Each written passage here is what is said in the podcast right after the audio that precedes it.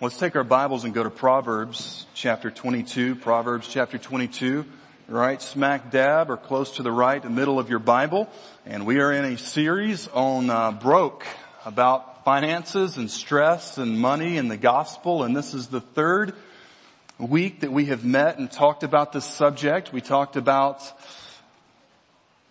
how possessions can sometimes possess us. And we talked about the foundations for money in the Bible. And today we're going to talk about the practical side of just something that, if we can be very honest this morning, something called dumb debt. Situations that we get ourselves into that we don't see a way out of. And you say, now Jeff, why would we talk about money in church? I'm going to give you three reasons, but before we do that, let's go to Proverbs chapter 22, and we'll read verse number 7, and this is our kickoff verse, foundational verse for this morning. The Bible says, "The rich rules over the poor, and the borrower is the slave of the lender." The rich rules over the poor, and the borrower is the slave to the lender. Proverbs chapter 17, verse 1, if you're taking notes. "Better is a dry morsel with quiet than a full house of feasting with strife." In other words, the Bible said it's better to not have a whole lot than to have a lot and there is strife. Or to have a whole lot that you're in debt for that you really don't need, that produces the strife. If you're new in church, we say this quite often. Say, well, man, I was going to go to church and I wanted to hear, but I knew when I went they'd start talking about money. Like they knew it. Why in the world would we talk about, why would we do a 4-week series on blame? Like why would we do that much, like a whole month's worth of preparation and sermons and so forth for something that a lot of times we think people abuse, and they do even in church? Well, let me give you three reasons that some of us may not be aware of that kind of set the stage for why we would talk about what we're going to talk about. And number one is that the Bible talks about money and debt, and it talks about it a lot. They say that 2/3 of Jesus' parables deal directly with money and possessions.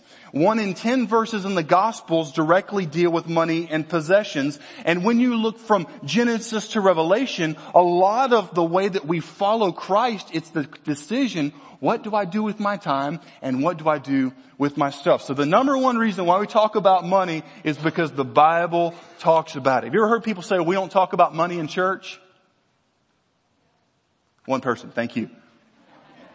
If the Bible talks about it, we got to get around to talking about it. So we value God's word, so we'll talk about it. Number two, debt is a problem. Can I get an amen? Amen. Debt is a problem today. We hear that the number one cause of divorce is financial fights.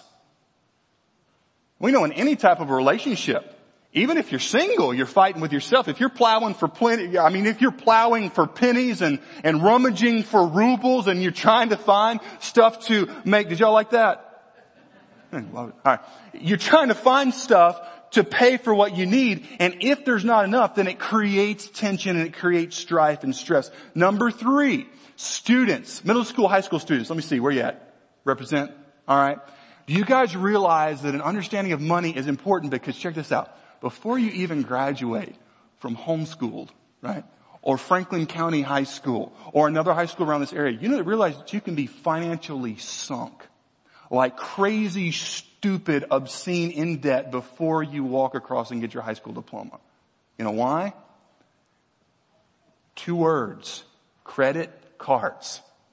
When you turn 18, a lot of the times what companies will do is they will send you credit cards, and you're like, man, I can't wait. I'm getting ready to go to college, go to the military, workforce. And for guys, we're like, bro, $5,000 limit. Like, vroom, vroom. Like, that's what I hear, man. You know, and we go out and we put motorcycles on credit cards, you know, or we go out and buy a bunch of clothes or whatever it may be. New technology. I like Kip Dynamite. I love technology, but not as much as you see. And we just amass all this stuff when we're 18. And we don't even really know better. And parents, if we don't speak this into our students' lives, they can be going into the military, workforce, or college, or a combination of the above, and they're financially sunk because they got a credit card that said they have $5,000 that they can spend.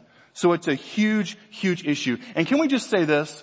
just straight up, all of us have probably done something stupid with money at some point in the past. Okay. Some of y'all hadn't because you're like, oh, these freaks around me, not me, right? I've mastered humility, right? Like those folks. I just want to share this. I don't even know if I've told you guys a story with me and Jen yet since we've been married, but back in April, I went to T4G.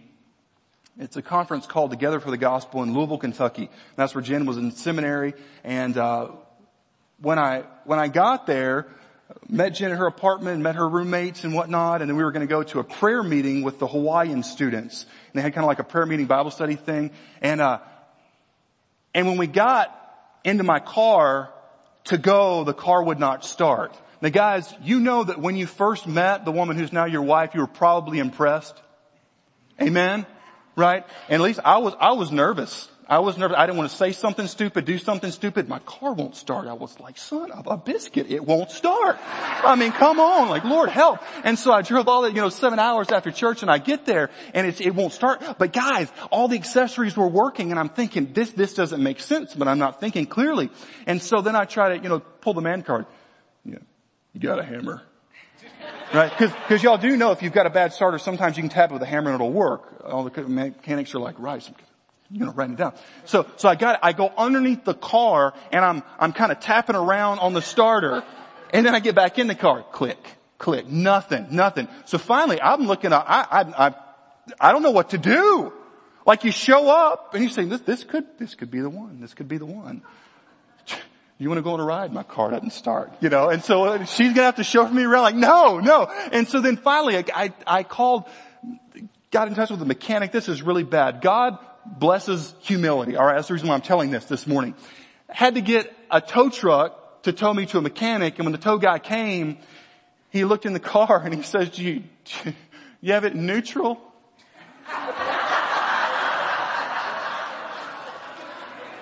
We got somebody here this morning like, why, right? And we kind of made eye contacts. And he didn't tell me with his mouth, but he said it like through telepathy. You're a moron. You, sir, are a moron.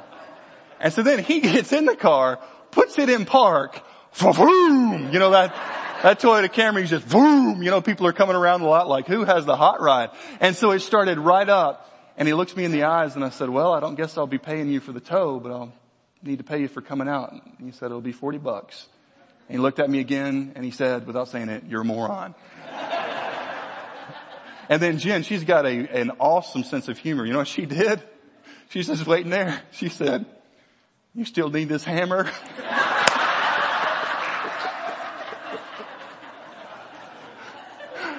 And I said, yes, could you just hit me in the head with it? The point, and that's $40 is just $40, but the point is that we've probably all done something stupid, or we've not paid attention to detail that's ended up costing us money. And it kind of set the stage for getting into that. That was somewhat of a humorous story, but in all seriousness, this is the driving thought of today's message, that humility, being humble, is the key to getting out of unnecessary debt. If you're here this morning and you say, Jeff, man, we are living behind paycheck to paycheck, there is hope. There is hope in God's word. There are godly people who give us keys and practical tools. It can happen. You can get out of debt, but it will only happen if there's humility. Because only humility can go without the brand new stuff. Pride says it's all about me, so I have to have the new stuff to feel important, right? Pride says I have to stay in that house even though we can't afford it, because it's all about my comfort and my happiness and my enjoyment. It's not about financial responsibility and the glory of God. Humility says I don't have to turn heads with what I drive in order to feel important, because no matter what we drive, we're still the same person, right? Humility says I'm willing to learn, God. Teach me what you would have me to do.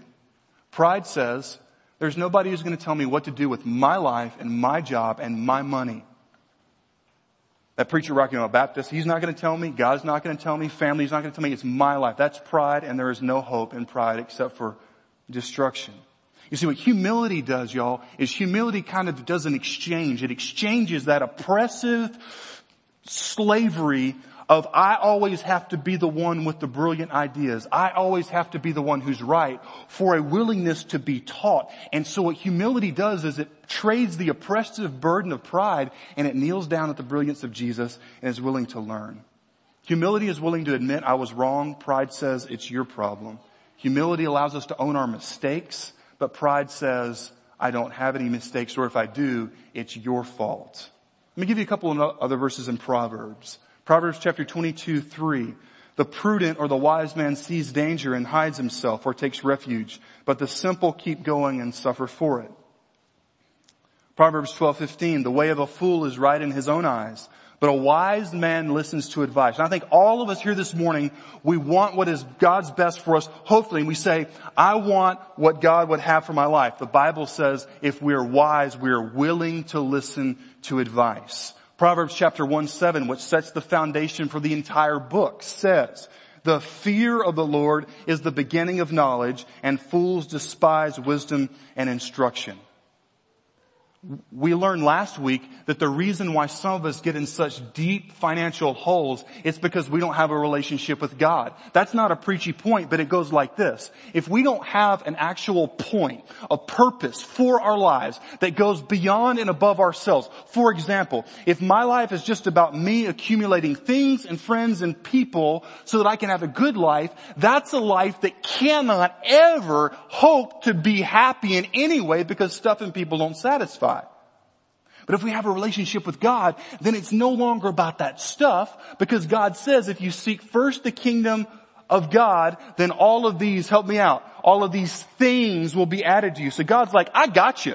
I got your back. I will provide what you need as long as you put me first. So it's like you get everything in one, but if we live for possessions and simply circumstantial happiness, then we don't end up with anything. So the foundational principle is a fear of God. It doesn't mean an irrational fear of God, but it means, man, if God exists, God should be feared, respected, and honored. Amen? Like the God who created everything and keeps everything together, that's not something that you just, you don't just like, well, God, I tip my hat to you. No, He deserves everything. So the fear of God leads to a true relationship with God, and a relationship with God gives us a purpose for life that's about stuff that's not just the next biggest thing. It's about things that live beyond ourselves, such as seeing people saved through the gospel of Jesus Christ. It's by seeing parents, your sons and daughters grow up to be godly men and women that will outlast you and the people that they impact with their lives. And a relationship with God can also cut the strings of the past. Because some of us here, you're like, man, I'm from a crazy, dysfunctional, crazy, jacked up family, and I don't want my kids to be like I was before Jesus Christ saved me. And on Wednesday night, we had an amazing testimony by Matt Chandler. He was actually on DVD, but he still gave the testimony here.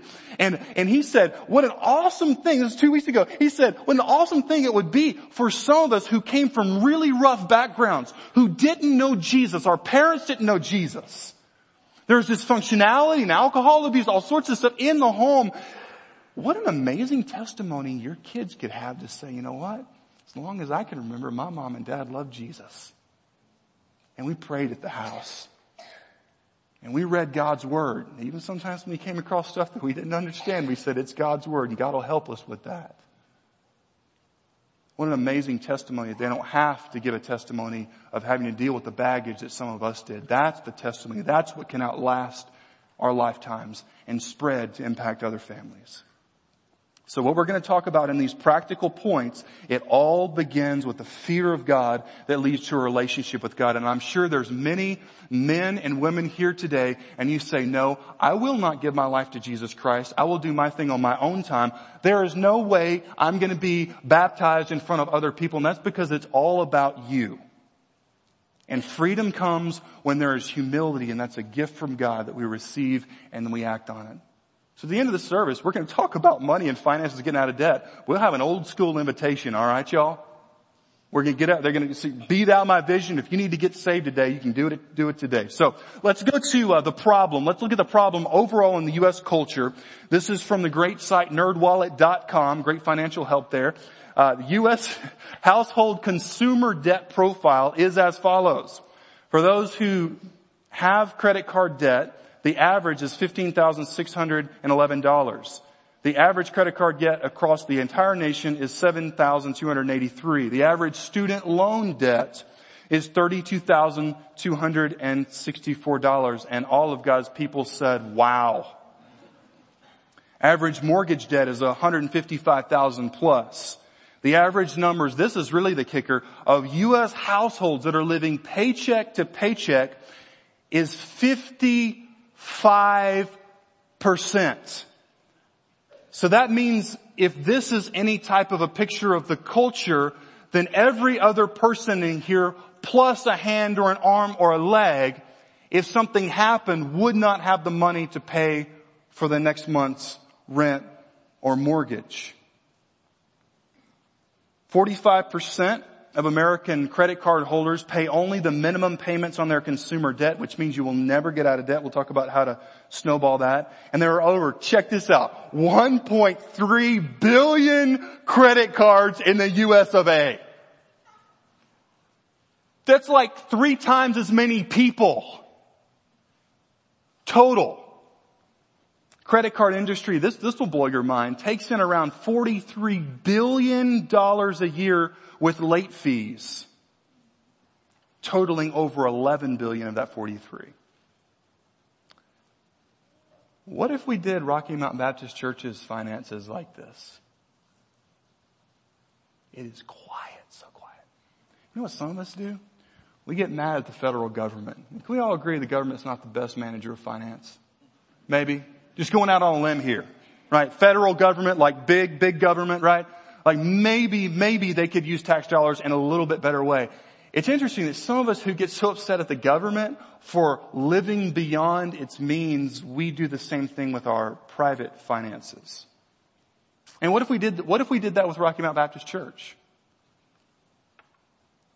Would it all be well? No, sir.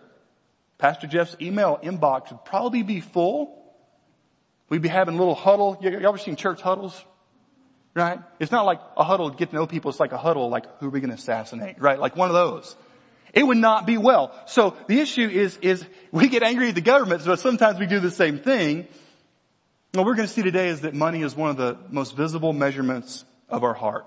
Historically, for those of you who are history buffs, there were 2 ways that debt was dealt with in the past. Number 1 was debtor's prison, hellholes that you were thrown into, and they said, you cannot get out unless you pay your debt. Well, how can you pay your debt if you're in prison? Right? Then they came up with indentured servanthood, to where you'd basically sell yourself as a slave, like in Georgia, the penal colony of Georgia. Many people were brought from England to pay off debts that way. But what does the Bible have to say about debt? Here's a quick flyover. Number 1, debt can be a sign of desperation. 1 Samuel chapter 22, verses 1 and 2. This is where David was hiding out from Saul, and it says in verse 2 of chapter 22, 1 Samuel, and everyone who was in distress, and everyone who was in debt, and everyone who was bitter in soul gathered to him. These were people who were desperate who were gathering to David. So sometimes debt can be a sign of desperation, because if we had the money, we wouldn't get into debt in the first place. Secondly, debt is a metaphor for our sin against God. In Matthew chapter 27, there was a man who had borrowed over 10,000 talents, millions upon millions of dollars, but he wasn't able to repay, and the picture was debt. The point of the story is that we've taken out more than we can ever repay, and Jesus is the only one who can pay our sin debt. Matthew chapter 6 and verse 12, Jesus says, to forgive us our debts as we have also forgiven our debtors. Interesting, isn't it? It's not necessarily talking about somebody taking out a specific loan. It's talking about forgiveness. Great verse in Colossians chapter 2 and verses 13 and 14. And you who were dead in your trespasses and the uncircumcision of your flesh, God made alive together with him, having forgiven us all our trespasses by canceling the record of debt that stood against us with its legal demands. This he set aside, nailing it to the cross. Something else we see, especially in the Old Testament, is that, drum roll, predatory loans that take advantage of the poor are straight up wrong. It's so quiet. Job chapter 24 verses 3 and 4 says, they drive away the donkey of the fatherless and they take the widow's ox for a pledge. They thrust the poor off the road and the poor of the earth all hide themselves. The point in the Old Testament was that there were creditors who were taking advantage of people in times of famine, to where these people had to have something to plow the land with. They went into debt and the creditor took away the only means of raising food. In essence, the creditor, when he or she could have allowed mercy for a time, came in and literally signed the death warrant of the poor. This is referring to people who worked hard during times of famine but had no other way to feed themselves. But if God has blessed you financially and you've done well, here's a verse for you. Psalm 112, 5 and 6. It is well with the man who deals graciously and lends, who conducts his affairs with justice. For the righteous will never be moved, and he will be remembered forever. So there is a way to do finances that is biblical. And we'll go ahead and mention it. There's an article in the New York Times on what most unemployed Americans do with their time. We don't have time to get into all the statistics, but it's very interesting that over a large survey, many of the people who are unemployed, not all by any means, spend most of their time during the day sleeping, social media, and television. Now, if you claim to be a follower of Christ and something has happened outside your control and you've lost your job, there is no judgment in that. But shame on you if you're without a job and you're spending your time laying in the bed, watching TV, and spending time on Facebook. That should not be for a follower of Christ. You could hear a pin drop. The Bible also tells us that co-signing for someone else's debt is unwise. Proverbs chapter 6 verses 1 through 5, chapter 22 verses 26 and 27.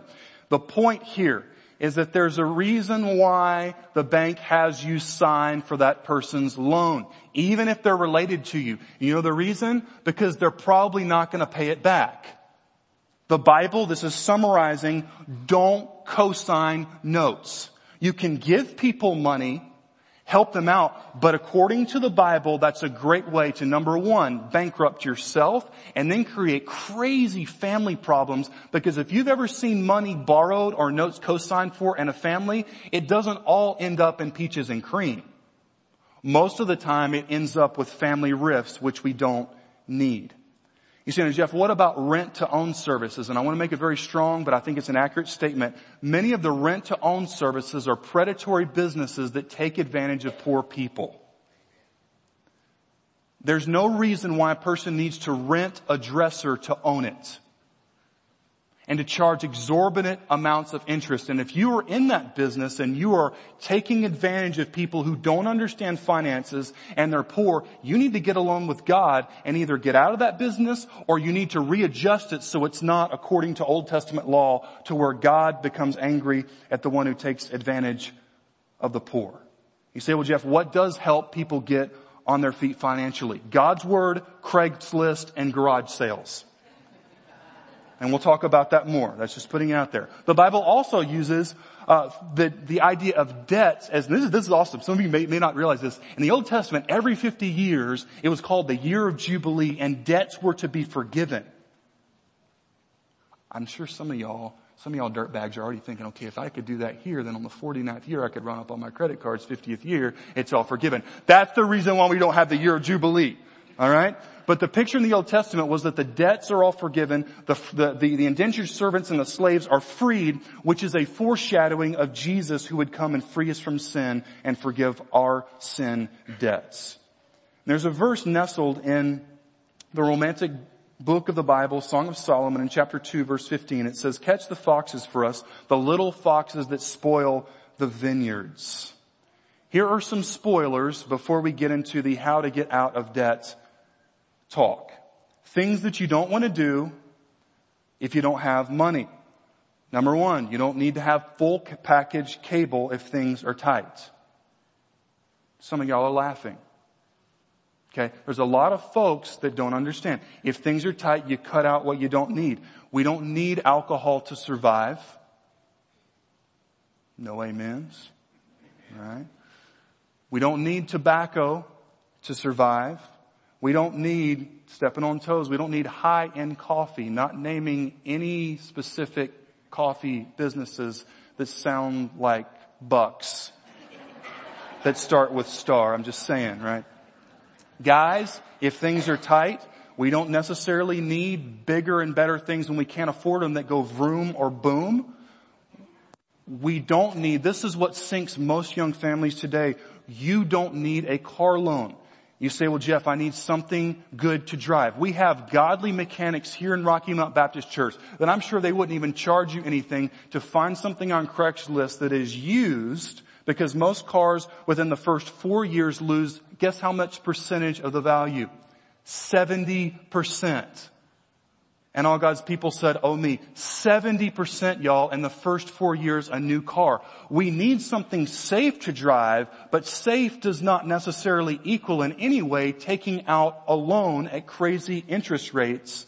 And if you are in that position, you say, I don't have a lot of money, but I need some dependable set of wheels, talk to me. We can get one of our godly mechanics who will go with you. They'll give the car a look over, and I'm signing them up, and they don't even know it. And if you are in a car lease, get out of it. That is the dumbest thing that we can do, because a car lease, not only do we pay exorbitant amounts of interest, but at the end of the 5 years, we've got a whole pile of jack squat to show for it. At least if we buy the car and we pay the interest, we have an old beater at the end of 5 years. All right? So once again, these are things that we just want to avoid doing. You say, Jeff, you sound like a cheapskate. I mean, you sound like, yeah, like you sound like my dad. You sound like my grandpa. Like, their clothes have gone in and out of fashion like 8 different times. Like, they don't even care. You know, they'll squeeze pennies. What we're talking about here is not just trying to do these things so we can have more, but so that we be able to have financial freedom, so that when the mission trip is offered, we can go, right? When somebody comes who is in need, we can give. Some of us believe this lie, and may God help us to destroy it.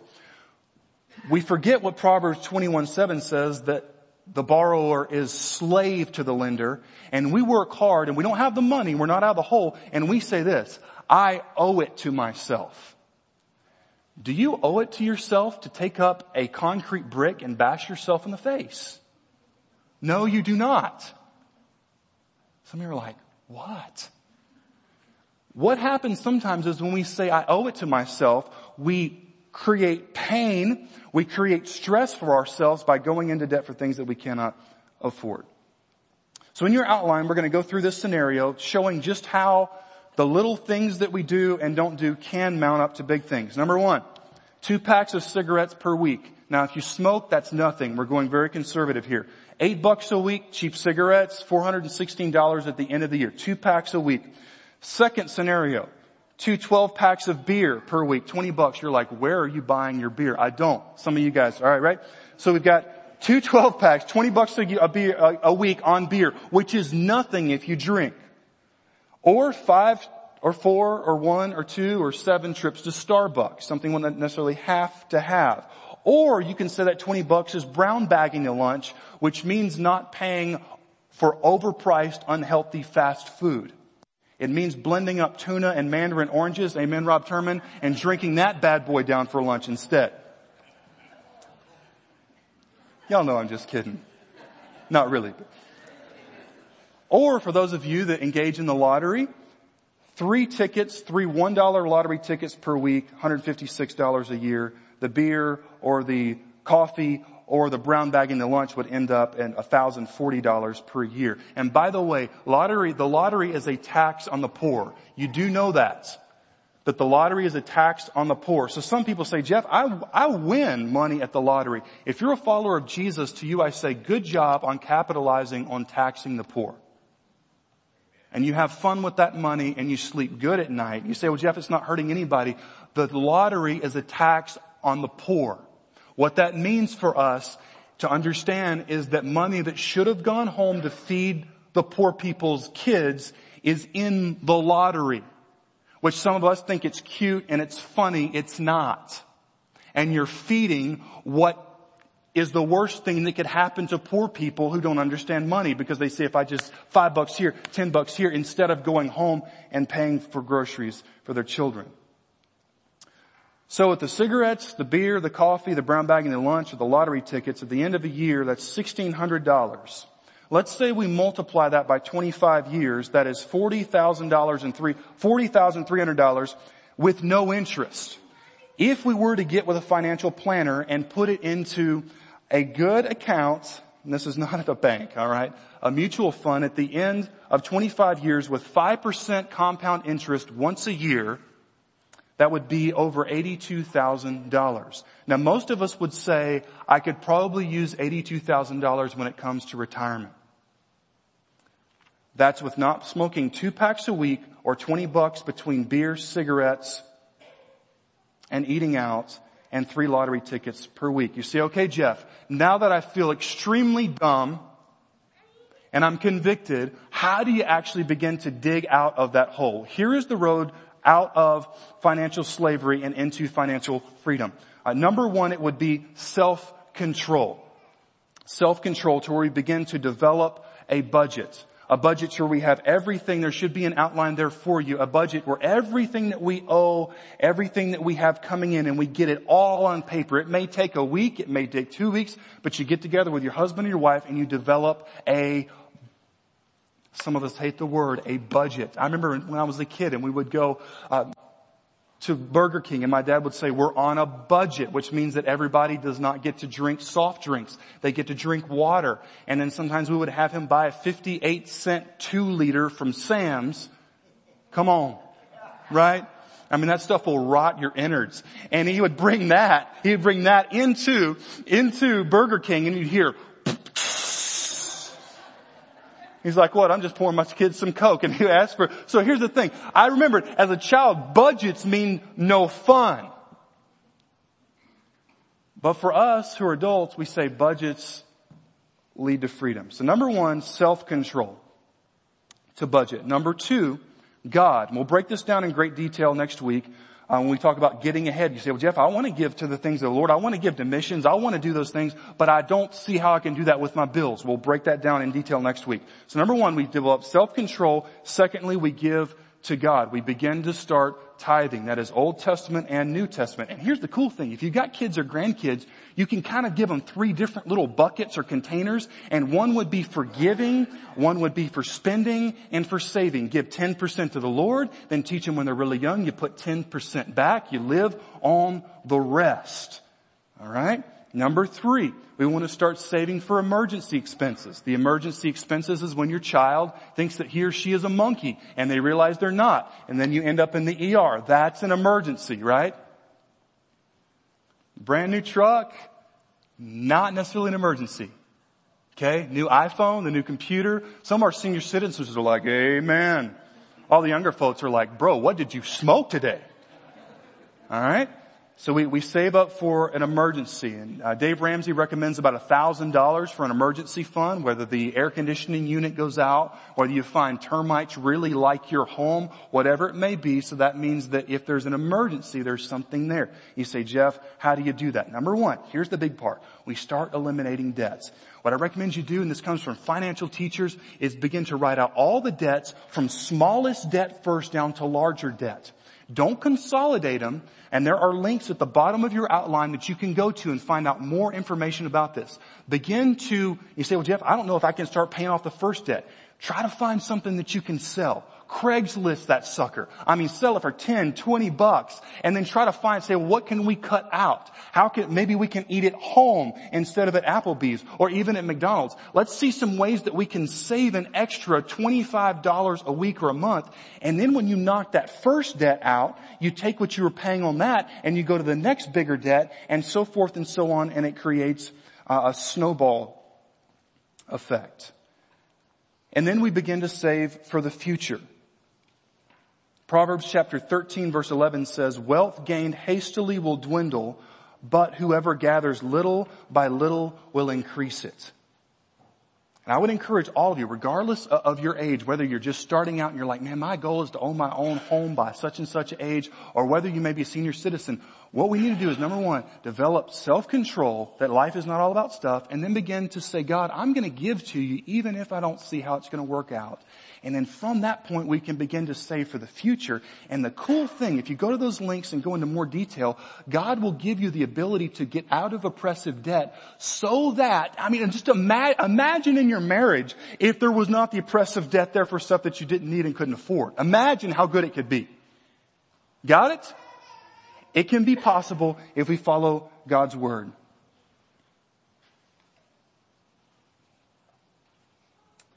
Again, Proverbs chapter 22, verse 7. The rich rules over the poor, and the borrower is the slave of the lender. Listen, as followers of Jesus Christ, we don't serve money. Who do we serve?